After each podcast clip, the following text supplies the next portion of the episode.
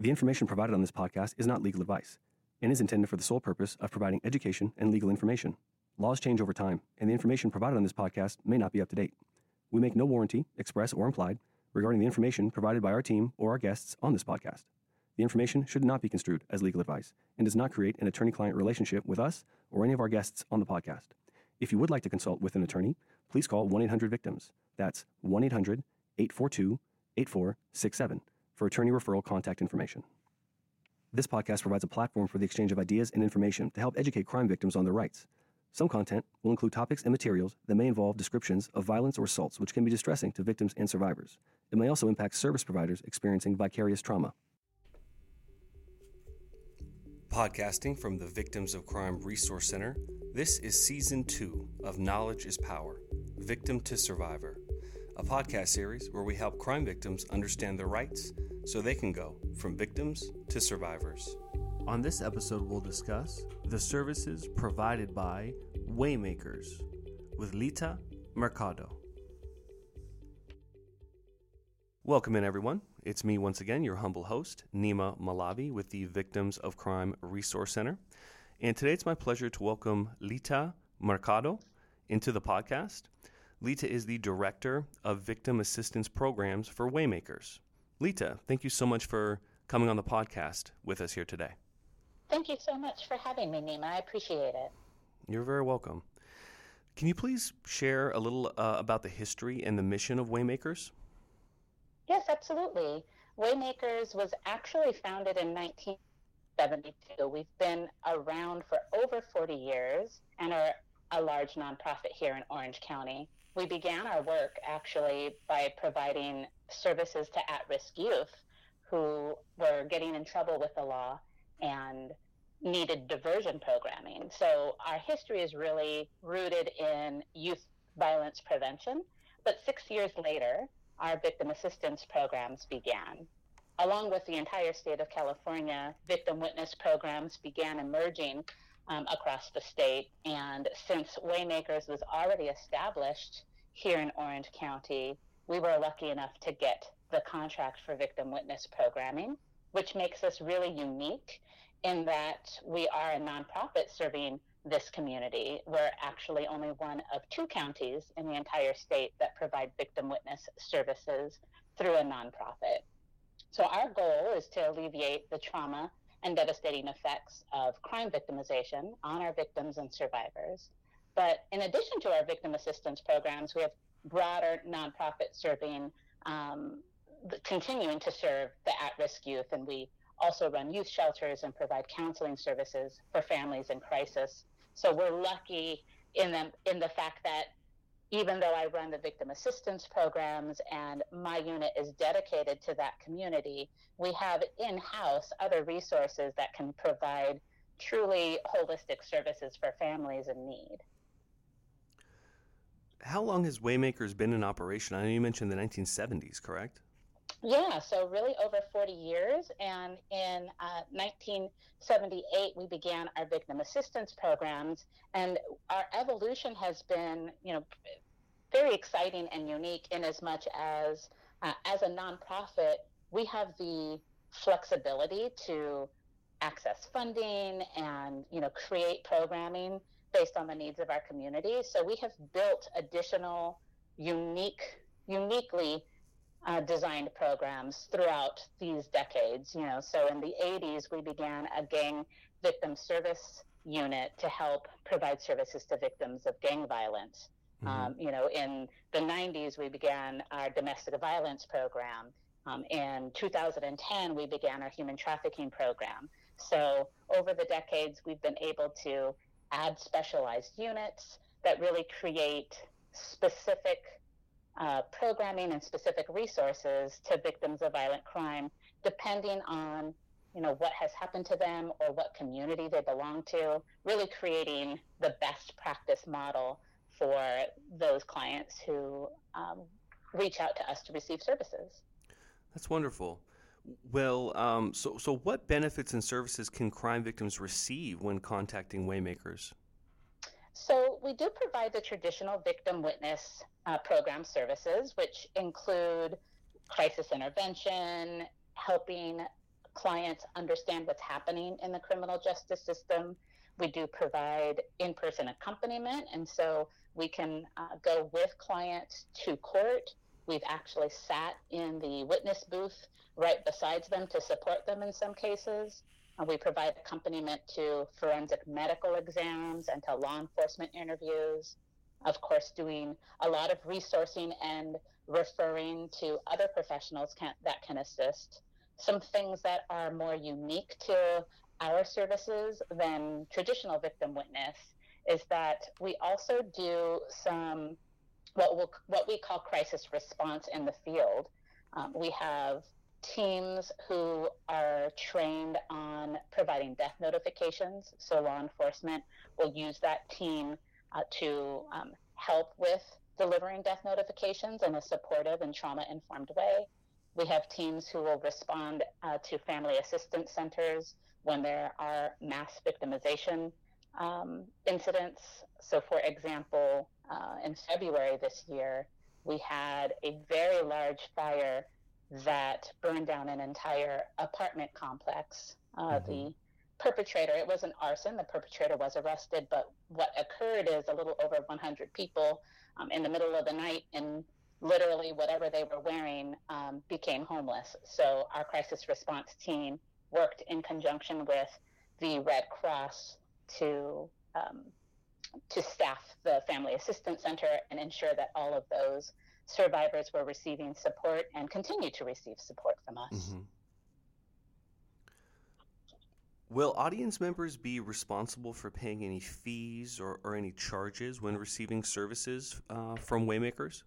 No, absolutely not. We are fully funded to provide victim services um, for all victims of violent crime, and there are no requirements for any fees or charges.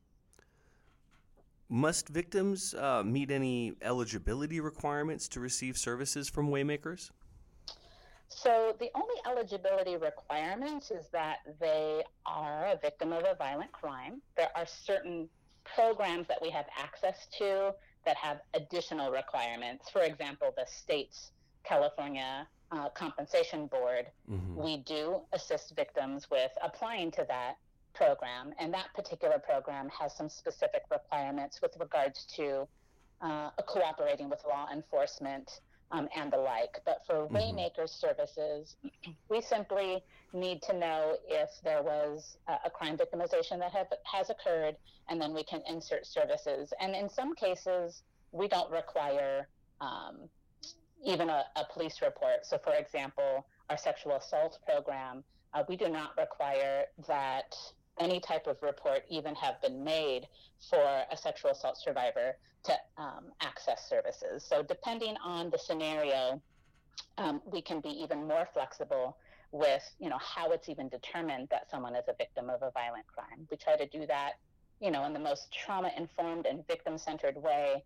Um, but that's really the the minimum standard. Is um, unfortunately we're coming across folks. We reach out to folks, and they reach out to us uh, when something violent has happened to them or their mm-hmm. family members, and we do everything that we can to assist from that point.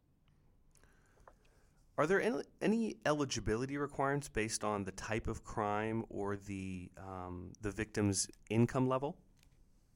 No. So our services don't require any information on um, income level. They don't require any information on, you know, uh, immigration status, nothing of that type for Waymakers purposes. Again, we really just focus on if a violent crime has occurred, we fold in to do an assessment to determine what the victim um, survivor may need, what they want, and what we have the ability to provide them with. There are, again, some programs that do require some information on um, income and documentation status, and mm-hmm. we explore those as we explore any option. But to receive services from Waymakers, such as our crisis intervention and our resources and accompaniment, all we need to know is if this is a victim of a violent crime, and we're able to fold in automatically, regardless of any other information. I see. Is Way so? You mentioned I, I, know before in a previous answer that Waymakers um, provides community-based uh, help, but but can you can you explain? Is it a government-based organization or is it a community-based organization? Yeah, I think that's an important question. So we are a community-based organization. Now, um, and, and, so as a nonprofit, we're able to access funding in a wide variety of ways. We do receive uh, government uh, government funds. So the California mm-hmm. Office of Emergency Services, for example, uh, they fund victim witness programs across the state, and we are the implementing agency for that grant. So we do have government-based grant funding, but as a nonprofit, um, as I mentioned before, we have an enormous amount of flexibility uh, to go beyond what uh, government funding could allow. For example, the um, our sexual assault program, for example, you know, mm-hmm. we're able to um, extend a prevention program that is not government funded um, and be able to seek opportunities to grow that program to create, you know, a safer environment in in Orange County. We do awareness uh, presentations. We've created mm-hmm. public service campaigns. So, uh, so we're definitely community based, which makes us uh, certainly unique from our sister agencies. I see why, why, why you say that. Yeah, that, that's a, um, a very interesting dynamic between being a community um, based organization and also providing um, traditionally what would be uh, government services with uh, victim assistance type assist uh, type type help. From the from a victim standpoint, what are the pros and cons between contacting a government-based organization and then contacting a community-based organization? Sure. Well, probably is not surprising to know that I think there are a lot of pros to mm-hmm. contacting a community-based agency. So I'll start with that in the sense, um, you know, beyond what I've shared already before in terms of funding, um, that that does impact victim services because we are able to create specific victim units, as I mentioned before. So what we're able to do is we're able to hire staff specifically for a victim population. So I'll use our um, our gang victim services as an example. So mm-hmm. we have a unit of uh, bilingual staff, bilingual Spanish English and Vietnamese English and uh, they are specifically hired and trained to provide a really unique service to victims of gang violence. And while this doesn't always mean that the crime victimization is happening in uh, gang prone communities, um, it does happen often. And so these amazing people are trained. Um, you know, they're they're they're trained in understanding these communities that are significantly impacted by gangs in their community. So, if someone is a victim of gang violence, what does it mean for them to cooperate with law enforcement but still live in the community where uh, other gang members may still be uh, may still be you know on the streets and mm-hmm. live next door to them and so we have uniquely trained folks who can work in that community who build relationships um, they do a lot of field work as a matter of fact, that's the team that also provides death notifications because what mm-hmm. we've learned is uh, often law enforcement and communities in gang crimes, the communities don't want to speak to law enforcement for a wide variety of reasons. And inserting a community-based team that it doesn't work for law enforcement, we don't look, work for the DA's office, you know, we don't work for the government, we just go in there, and our entire purpose is to provide services to the victim and the community. So we can work with the victims and their surviving family members, and they're able to feel safe in doing so because they're not seen as talking to the police. And so this mm-hmm. creates a safer environment. And as a nonprofit, we're able to do that where, you know, my uh, sister victim witness programs don't have that advantage because even though they work for victim services, you know, they have a county badge and they do work for the government, and it does change the relationship between the community and the service providers. So we're really grateful for for that advantage. We also have family justice centers. We have two in Orange County. So we have staff that are located inside those centers, and it creates this really wonderful collaborative working relationship between us and our law enforcement partners, us and the DA's office. And so we're really able to have the best of both worlds, right? We, we don't work, you know, we don't work for law enforcement or the DA's office. And so often that uh, helps to alleviate some concerns that um, our victims may have, again, for a wide variety of reasons. Um, but mm-hmm. we're able to negotiate access to information from our law enforcement partners and our DA's office so victims aren't left um, totally without information. But before I came to Waymakers, I worked for a rape crisis center in another county, uh, community based, wonderful, mm-hmm. amazing program. And um, when I started working at Waymakers, I saw right away the advantages of the of our public-private partnerships with our teams, mm-hmm. because mm-hmm. before um, at the Rape Crisis Center, um, we didn't have this relationship with law enforcement or the DA's office. So there was a lot of hesitancy to share information with us, which then meant that our victims didn't have access to information. But now that I'm here with Waymakers and we do have these positive relationships, we're able to get police reports, you know, sent to the state um, in a way that I wasn't able to do before. We're able to get court status updates and regularly communicate with the DA's office to, you know, determine restitution. So it really is, um, you know, a blessing down mm-hmm. here in Orange County that we have these relationships that truly, you know, began in the early 70s. And so at this point, we're just taking advantage of these long-standing traditions of collaborative work.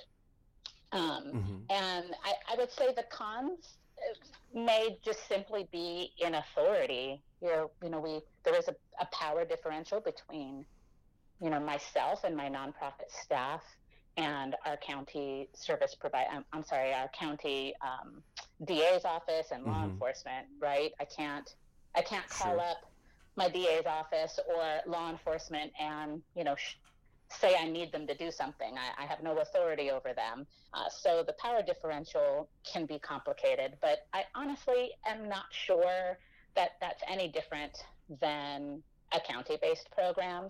And so um, I don't think that there's a true disadvantage in that. Um, and if there is any, it's definitely, you know, over um, the fact that we have a relationship with the DA's office and law enforcement definitely takes precedence, and we're able to get a lot of assistance and support for our clients in ways that I think those people who are only in a in a nonprofit that don't work collaboratively with their government agencies and in a better way than those agencies that are just government based.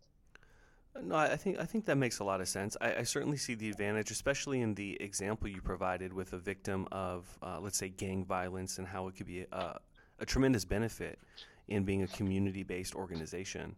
I think it was a, a very um, wonderful example that, that you provided there. Thank you. You're welcome. That's all the time we have for today's episode. Please join us on our next episode for part two of the discussion. Thanks for listening. Now that you've heard the show, please take a moment to rate and review it. And if you have any questions about any of the information you heard today, you can reach the Victims of Crime Resource Center at 1 800 842 8467. Or you can reach us online at 1 800victims.org or Facebook at Victims of Crime Resource Center or Twitter at 1 800 Victims. If you haven't had a chance, please take a look at some of the other episodes in our series. Thanks for listening.